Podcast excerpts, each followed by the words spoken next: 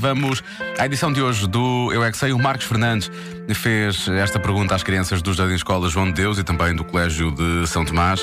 Pergunta típica que se faz a uma criança: o que é o crédito mal parado? Eu é que sei! O mundo visto pelas crianças. Crédito mal parado. Crédito pa- parado significa trânsito. É um cartão que. não sei.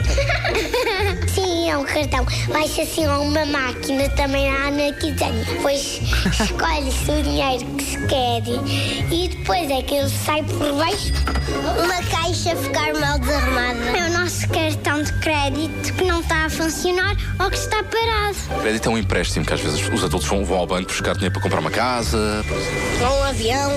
A minha mãe, quando não tem dinheiro, vai, vai um crédito emprestado, dinheiro emprestado, um cartão. Então o que é que é o crédito mal parado? É dinheiro que não se está parado, está sempre a mexer. É um cartão daqueles cartões sim, sim, de crédito que foi para a rua, estacionou-se e está mal estacionado. Parece-me óbvio se o crédito mal parado não é isso, sei lá o que é que é o crédito mal parado. Na próxima semana, o Eu é que Sei muda de horário, os ensinamentos dos mais pequenos começam precisamente à hora da saída da escola, depois das 5 da tarde no Já se faz tarde.